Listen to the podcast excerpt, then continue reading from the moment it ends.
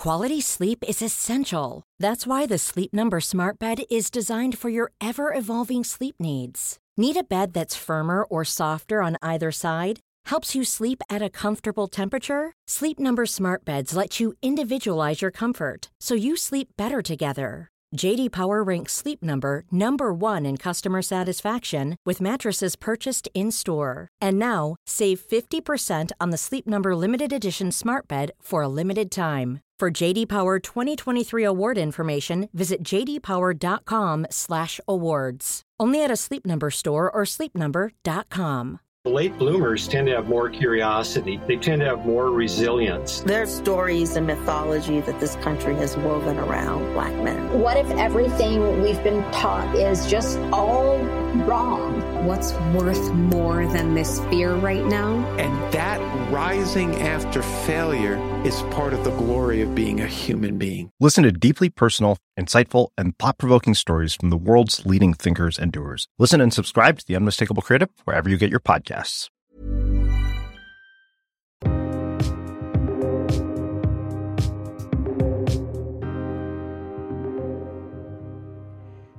Dagens gäst har sedan hon var liten älskat att berätta olika historier. Och med ett envist tränande på att skriva, för det fanns ju faktiskt en hel del utmaningar, och så var hon dessutom påhejad och inspirerad av en härlig morfar, så resulterade det till slut i en bok. Och inte bara en bok. Dagens gäst, Anna Maria Ekblad, kom ut med sin första bok förra året och i maj kommer del två. Varmt välkommen Anna Maria! Tusen tack och vilken fin presentation! Ja, vad roligt. Det är så härligt för redan när du var tre år så började du hitta på olika berättelser och jag förstår att din morfar var ju en viktig person för att det var ju genom honom som han tog med dig på äventyr och som då inspirerade dig till att läsa. Berätta mer om det. Mm.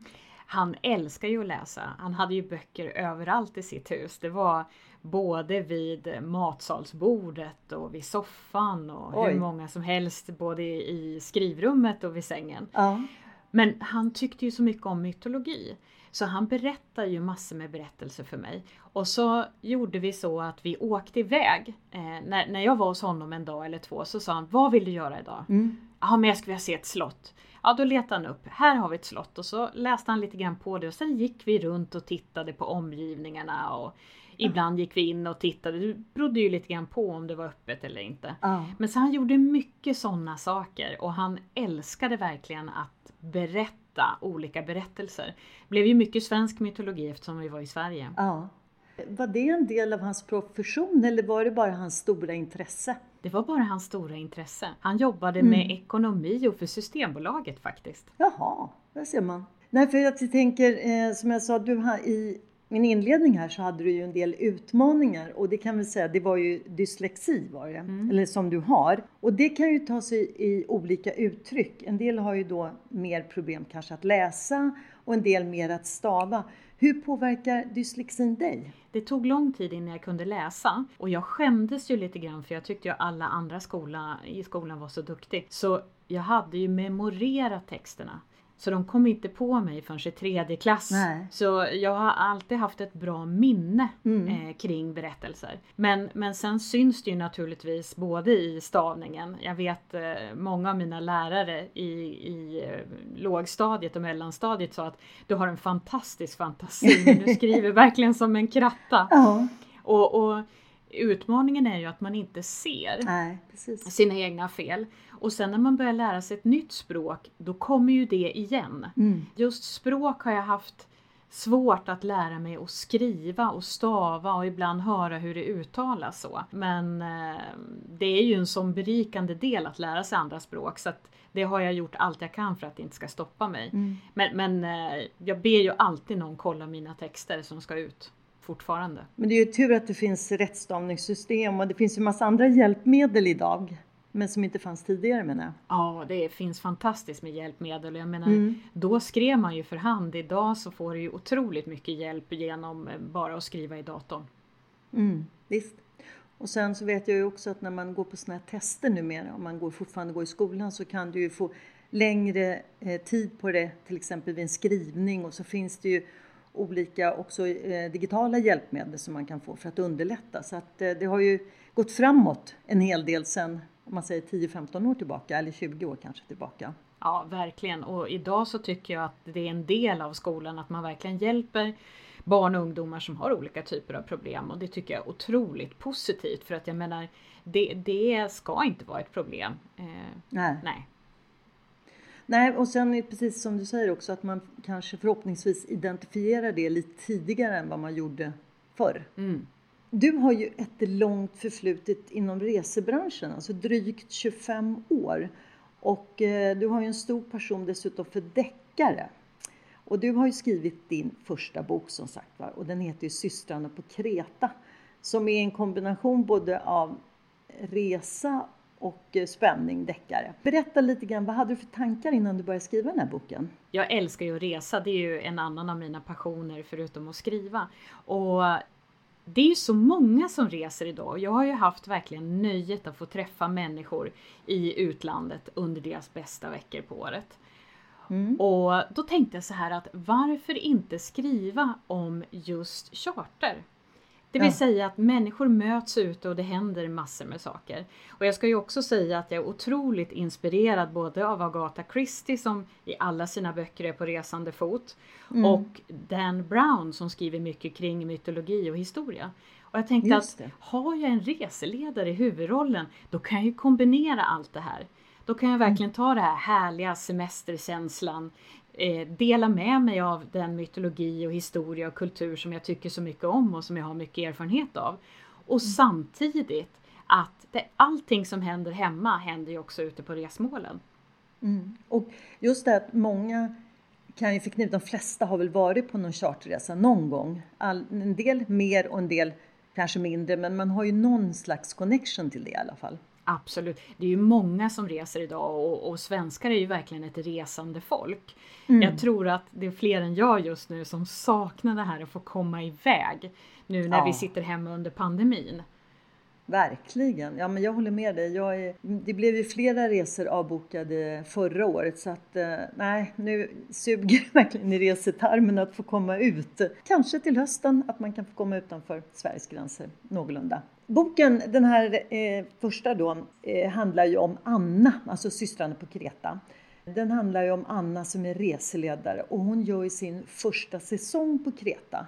Vad jag förstår mm. så har ju du naturligtvis hämtat en hel del av dina egna erfarenheter som reseledare när du skrev den här boken. Ja, det stämmer bra. Eh, dels så är Anna på min första destination som jag jobbade på som heter Aia mm. Pelaia på Kreta. Dit jag åkte 1991 Wow. Så det är ju ja, precis. 30 år blir det ja, i år faktiskt. Precis. Och inför att jag skulle skriva boken så åkte jag tillbaka och gjorde en research och träffade flera av mina gamla bekanta där nere, hotellägare och eh, folk som jobbar på restauranger och det var jätteroligt verkligen att få åka tillbaka och uppleva för jag spenderade ju nio månader på det wow. resmålet. Ja. Så att det är roligt. Sen så har jag ju kombinerat det naturligtvis med en eh, mytologisk berättelse. Man ska ju känna att man är på en charterresa. Så att boken är ju skriven på sju dagar, precis som när man åker fram och tillbaka på en resa. Och man får ju lite mytologi och man får åka med till Knossos bland annat som är väldigt känt på just Kreta. Mm.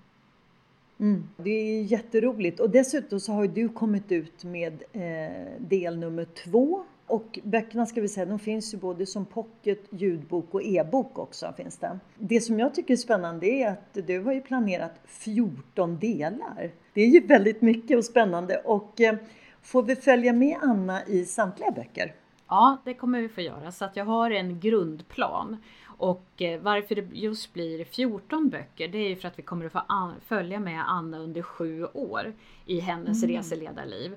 Och varje år så åker man ju till två resmål, så man har ju ett sommarresmål och ett vinterresmål. Så andra boken nu som kommer ut i maj, den kommer mm. utspela sig i Egypten. Och just nu så håller jag på att börja skriva på tredje boken som ska komma ut om ett år då. Varför har du valt att, det, att man ska följa henne under sju år? Eller varför blev det just sju år? Dels så har jag så pass mycket idéer kring hur man kan koppla berättelser, resmål tillsammans med händelser som sker människorna som vi kommer att få följa i de här olika böckerna. Men man kan ju naturligtvis läsa dem separat en och en. Mm. Men det kommer också finnas en större historia om man väljer att läsa allihopa. Mm. Jag kan tänka mig också man får följa Anna och även hennes egen personliga utveckling kanske. Absolut, jag menar när hon kommer från början så är hon ju ung och oerfaren, hon har aldrig jobbat utomlands, eh, har en mamma som har curlat henne ganska mycket. Så hon växer ju enormt. Mm. Och sen så kommer hon ju få olika tjänster och möjligheter att åka till spännande exotiska resmål och lär sig otroligt mycket. Och det som jag kan säga är liknande mellan mig och Anna är att jag skulle ju inte vara den personen jag är idag om inte jag hade vågat ta steget och åka ut och börja jobba utomlands. Det har jag lärt mig så otroligt mycket. Mm. Finns ingenting egentligen nästan känns det som idag som jag inte kan hantera efter den här erfarenheten. Jag menar man tänker ju mycket när det gäller eh, att jobba utomlands att det är sol och bad och man kopplar av och det är en stor del. Sen så får vi ju hjälpa människor Mm. i kris. Exakt. Och där kan vi ju verkligen känna att vi gör skillnad. Mm. Sen har vi de här otroligt stora händelserna som jag har varit med och jobbat också för att efter några år i utlandet, Mm. jag jobbade totalt sex år i utlandet, så har jag Mm. jobbat hemma och utbildat nya reseledare, jag har utbildat chefer som har jobbat i utlandet och sen så har jag också jobbat som beredskapsledare. Aha. Så att till exempel tsunamin som Just de det. flesta känner till, Mm. Där har ju jag jobbat bakom kulisserna och hjälpt till och stöttat Mm. personal, försäkringsbolag, ambassader, allt det här. Och naturligtvis också andra stora händelser som Egypten hade vi ju eh, arabiska våren Just. 2010 Mm. eller askmolnet som Ja. drabbade hela Sve- Sverige och Norden. Vad gör man när gästerna inte kan komma hem? Nej, eller åka precis. ut. Det är Nej. fantastiskt när man får vara med och hjälpa till när man verkligen behövs. Mm. Ja, jag tänker det blir både det här med att stötta reseledarna naturligtvis och också kriskommunikation. Alltså, det Absolut. finns så många olika delar i det här som du har varit med om. Absolut. Mm. Förstår jag. Som sagt du har ju skrivit två böcker och du håller på med din tredje. Det är ju så att du jobbar ju heltid inom HR och eh, det tycker jag är väldigt ambitiöst att du hinner med så mycket. När hinner du skriva? Dygnet tar ju 24 timmar. Jag eh, har blivit en morgonpigg person. Jag har gett mig själv den utmaningen att jag kliver upp klockan fem varje morgon. Ja. Och då gör jag så att jag först går ut och går Mm. och blir frisk och pigg i huvudet så Ja. att säga. Men sen så skriver jag åtminstone en halvtimme varje morgon och på helgerna så blir det mycket mer. Disciplin med andra ord. Bra vanor skulle jag vilja säga. Det är ju ändå ganska Mm. tufft att gå upp klockan fem nu när det är jättemörkt. När det är vår och sommar då är det ju okej. Men jag tänker nu på vintern när det är mörkt då är det ju en utmaning att gå ut klockan fem, halv sex på morgonen. Absolut, och, och sen handlar det om att man måste ju hitta sin egen dygnsrytm också. Det finns ju de som är jätteduktiga på att skriva på kvällen och, och då är det ju Mm. då man ska skriva. Men jag är väldigt kvällstrött. Apropå skriva, det finns ju många som vill skriva. Kan inte du ge dina fem bästa tips? För det första skulle jag vilja säga börja skriv varje dag. Och det kan ju låta jobbigt men 15 minuter har vi alla. Så skriv 15 minuter Mm. varje dag. Och sen skulle jag också vilja säga att tips nummer två, det är det här att våga skriva dåligt. En av mina utmaningar var att jag redigerade mig själv direkt. Och det är ju verkligen ett tips som jag har fått att skriv en månad, producera massor med text. Tänk inte efter eller kolla inte stavningen utan skriv bara. Och sen när du har en ansenlig mängd text, då kan du börja redigera. För att verkligen komma igång. Och sen tips nummer tre, det är att hitta skrivkamrater. Mm. Precis som jag har arbetskamrater som jag pratar med nu varje morgon för att höra, ja men vad ska du göra idag? Så en till två gånger i veckan så pratar jag med andra författare eller skribenter och hör hur går det för dem. Så vi pratar om våra skrivproblem eller våra utmaningar och delar erfarenheter och glädjer med varandra. Sen säger ju alla träna dina sittmuskler, just det här att sitta och skriva. Och jag skulle vilja säga gå ut och gå också.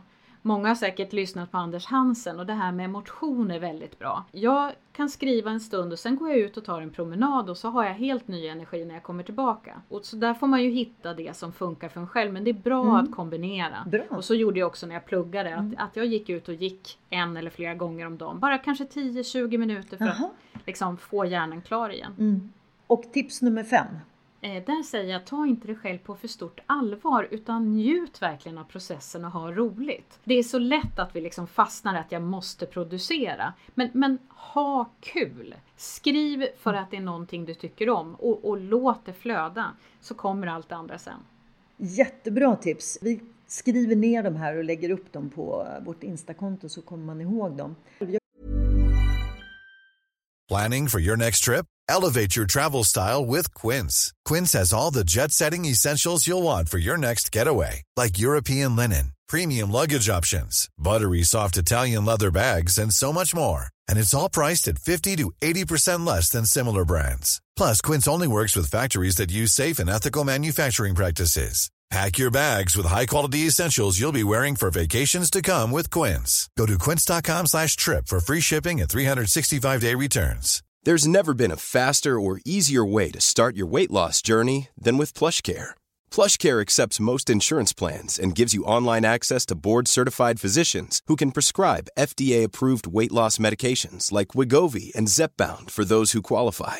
Take charge of your health and speak with a board-certified physician about a weight loss plan that's right for you. Get started today at plushcare.com slash weight loss. That's plushcare.com slash weight loss. plushcare.com slash weight loss. Quality sleep is essential. That's why the Sleep Number Smart Bed is designed for your ever-evolving sleep needs. Need a bed that's firmer or softer on either side? Helps you sleep at a comfortable temperature? Sleep Number Smart Beds let you individualize your comfort so you sleep better together. JD Power ranks Sleep Number number 1 in customer satisfaction with mattresses purchased in-store. And now, save 50% on the Sleep Number limited edition Smart Bed for a limited time. For JD Power 2023 award information, visit jdpower.com/awards. Only at a Sleep Number store or sleepnumber.com.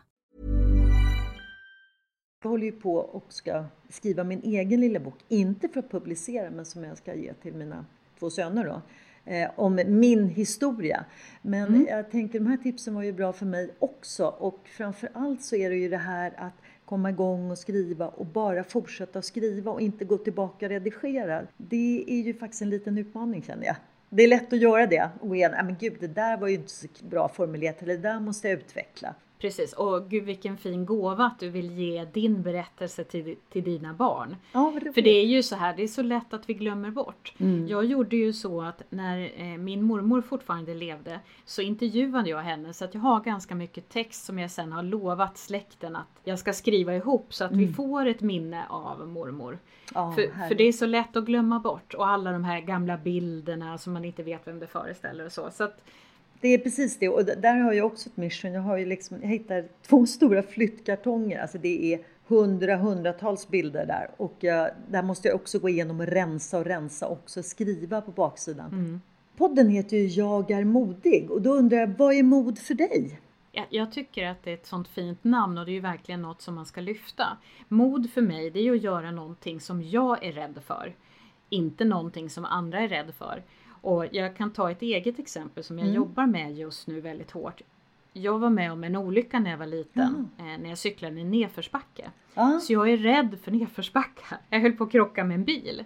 Och, och det här, jag cyklar ju fram och tillbaka till jobbet men ibland är det så jobbigt att jag måste kliva av cykeln i en nedförsbacke och gå. Eh, och det är ju samma sak, jag älskar ju att åka skidor. Nu har jag tänkt mm. åka längd i helgen. Men mm. nedförsbackar kan vara lite jobbiga. Utmaningar mm. verkligen. Så jag har faktiskt eh, börjat mentalt träna sedan ett halvår tillbaka och jobbar nu med att utsätta mig för de här situationerna som jag inte tycker om. Nej men som, precis som du säger, mod är ju olika för olika människor och jag tänker på, du har ju då, apropå mod, så har ju du klättrat upp till toppen på Kilimanjaro. Jag eh, har ju höjdskräck och jag tyckte att det räckte när jag var uppe och vandrade i Apuanska alperna på eh, nästan 2000 meters höjd och smalt och eländigt. Jag förstår ju liksom vilken utmaning det här med Kilimanjaro är och det var ju faktiskt en härlig 50-årspresent till dig själv. Berätta hur det, var, hur det kom sig att du ville klättra upp till eh, på Kilimanjaros topp. När jag var 20 så fick jag möjlighet att åka ner till Tanzania. Min eh, morbror och moster jobbade där nere. Mm. Och på vägen ner så flög flygplanet över Kilimanjaro. Piloten mm. ville visa det för det var klart väder. Oh. ja. Och jag bara, det var så vackert. Ja, och mäktigt. när jag sen, he- alltså det är helt fantastiskt. Och jag satt och tänkte på det där berget och jag vet jag pratade med min morbror och moster om det och mina kusiner och de hade gått upp för Kilimanjaro. Aha. Och då blev jag jätteinspirerad av det. Men jag hade inte tid och möjlighet då. Eh, jag var nere i Tanzania en månad men vi gjorde ju massor med andra saker och en, en, en vandring upp för Kilimanjaro är ju nästan en vecka. Ja, och det är lite förberedelser Det, också. det är ganska mycket förberedelser. Mm. Sen 2012 så var jag på ett safari i Kenya med en av mina gamla reseledarkollegor. Och en dag så Mm. är vi i en nationalpark som är precis i närheten av Kilimanjaro. Och det, det är så svårt att förstå det här. För vi ser inte berget. Vi ser bara slätt. Nej. Och så sen på tidigt, tidigt på morgonen så knackar en av killarna på sig. She's here, she's here, you have to be hurry, hurry, hurry. Då när vi gick ut så ser den här majestätiska berget igen. Wow. Som är nästan 6000 meter. Ja, och jag precis. ser henne i 10 minuter och sen försvinner hon. Så är det bara Otroligt. savann igen. Och då vet jag, vi var 30 stycken som åkte på den här resan. Och då var vi några stycken som sa, ja men det är klart vi ska upp för Kilimanjaro. Så vi Ja. tömmade på det. Och så Mm. sa vi om fem år. Och det var jag Mm. som tog initiativet på fem år för jag tänkte att det blir en bra 50-årspresent. Ja, verkligen. Och precis som du säger, alltså Kilimanjaro är ju världens högsta fristående berg då på nästan 6000 meter över havets yta. Mm. Och det är ju en tuff vandring. Så berätta, hur förberedde du dig inför den här stora vandringen? Vi gjorde ju flera saker. Dels så kostar ju utrustning ganska mycket. Så vi Mm. köpte ju det stegvis. Nu hade vi fem år på oss. Så det, det innebar ju också att jag kunde spara pengar under fem års tid. För jag visste ju att det här skulle bli en ganska stor utgift. Man får ju Mm. räkna med att bara själva resan är någonstans mellan 35 och 40 000. Ja, Med allting sen- runt omkring. Och sen Ja. är det ju utrustning 10-15 Precis. kanske. Vi, vi köpte bra vandringsskor och vi började gå ut Mm. och gå. Och vi tänkte vi måste ju Mm. testa något annat berg först. Så vi provade ju Kebnekaise. Ja. Två år efter vi hade bestämt oss för det här så gick vi upp för Kebnekaise. Och rent tekniskt ska jag säga Ja. att Kebnekaise är svårare än vad Kilimanjaro är. För att det är mer en vandring. På Kebnekaise får du ju klättra och du får ju liksom ha såna här hakar och gå ju upp för en bergsvägg. Så gillar man inte höjder så är ju Jaha, den lite läskigare av den anledningen. För man ser verkligen rakt ner. Men det var en... Och is också en hel del kan jag tänka mig, Ja, eller? man, på Kebnekaise. man går ju över glaciär. Ja, precis. Mm. Men Mm. det var en bra upplevelse att åka tillsammans och göra den. Sen åkte vi också till Norge Mm. eh, och gick i lite berg där. Men, men framförallt mycket det här Ja. med att prova utrustning, gå. Eh, och, och jag kan ju säga att sista året, de sista fyra månaderna så var vi ute och gick varje morgon en halvtimme i de här skorna som vi skulle använda. Det är ju jättebra för att som sagt var, det kräver ju en hel del förberedelse för att man ska få ut maximalt av Mm. en sån resa som ni var på väg till då. Just som du berättar nu att eh, Kebnekaise skiljer sig en hel del åt då med glaciär och, och det med klättring kanske.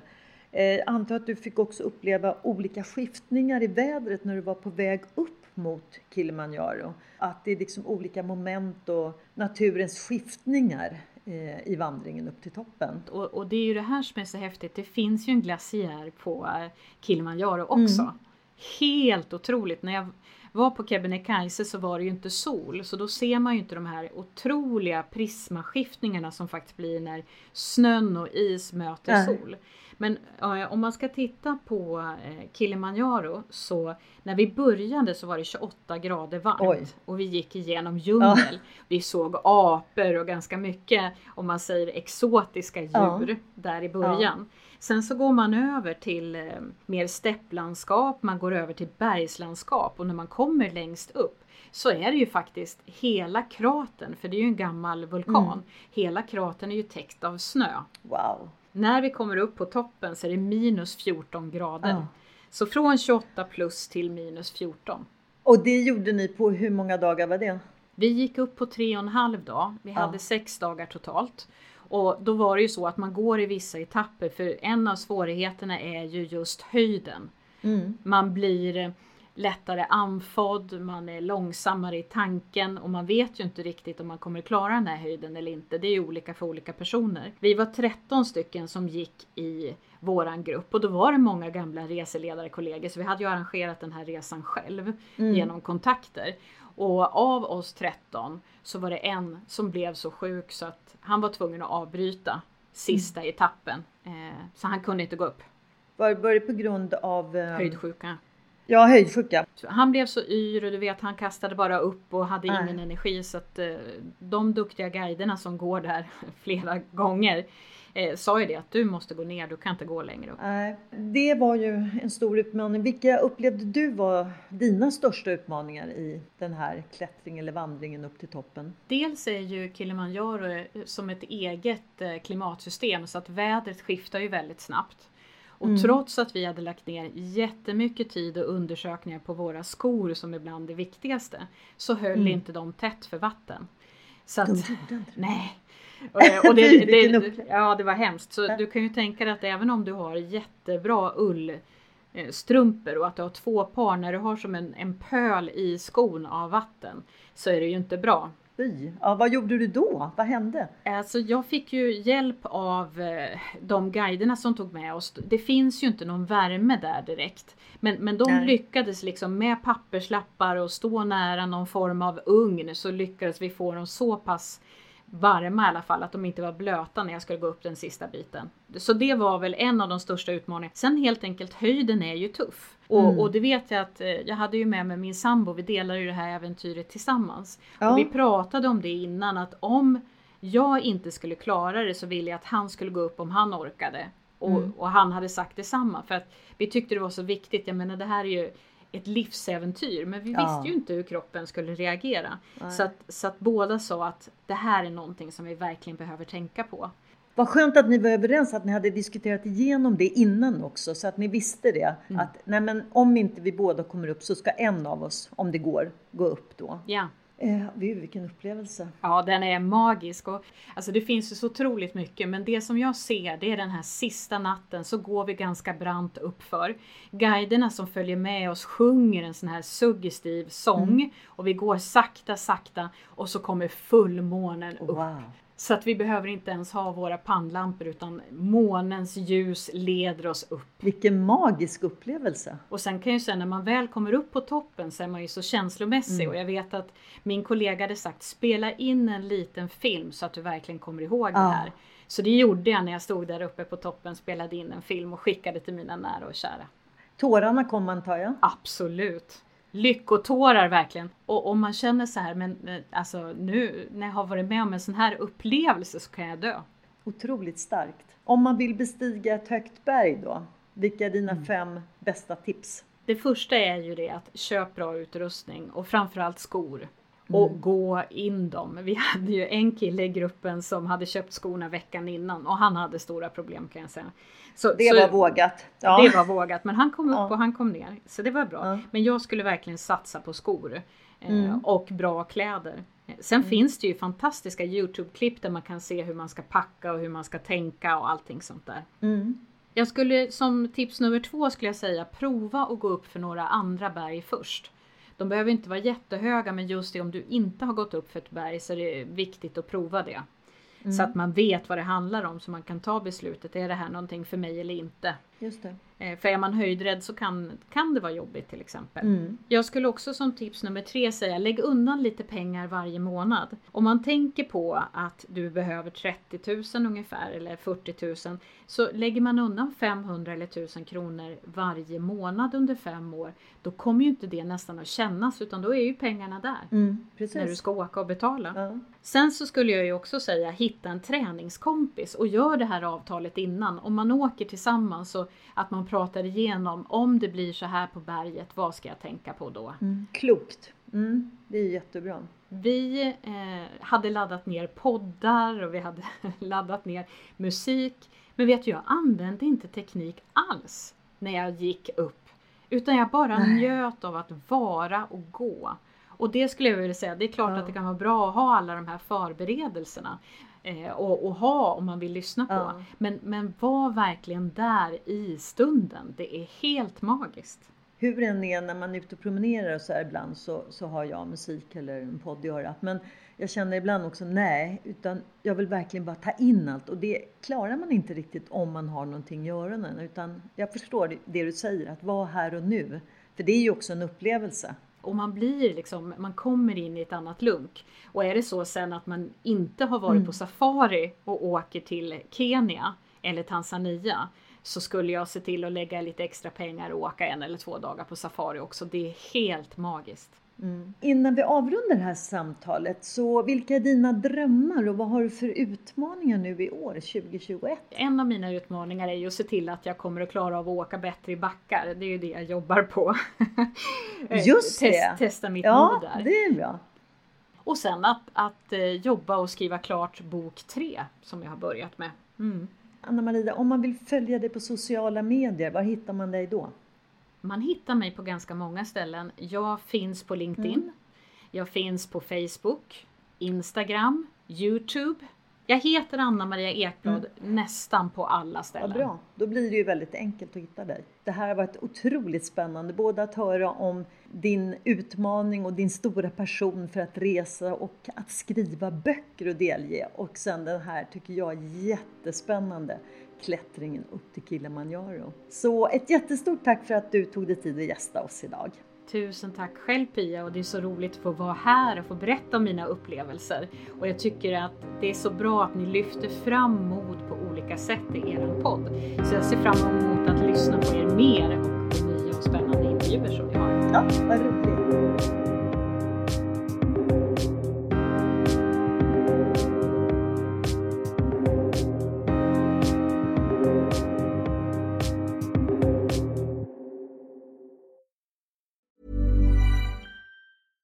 Late bloomers tend to have more curiosity. They tend to have more resilience. There's stories and mythology that this country has woven around black men. What if everything we've been taught is just all wrong? What's worth more than this fear right now? And that rising after failure is part of the glory of being a human being. Listen to deeply personal, insightful, and thought provoking stories from the world's leading thinkers and doers. Listen and subscribe to The Unmistakable Creative wherever you get your podcasts.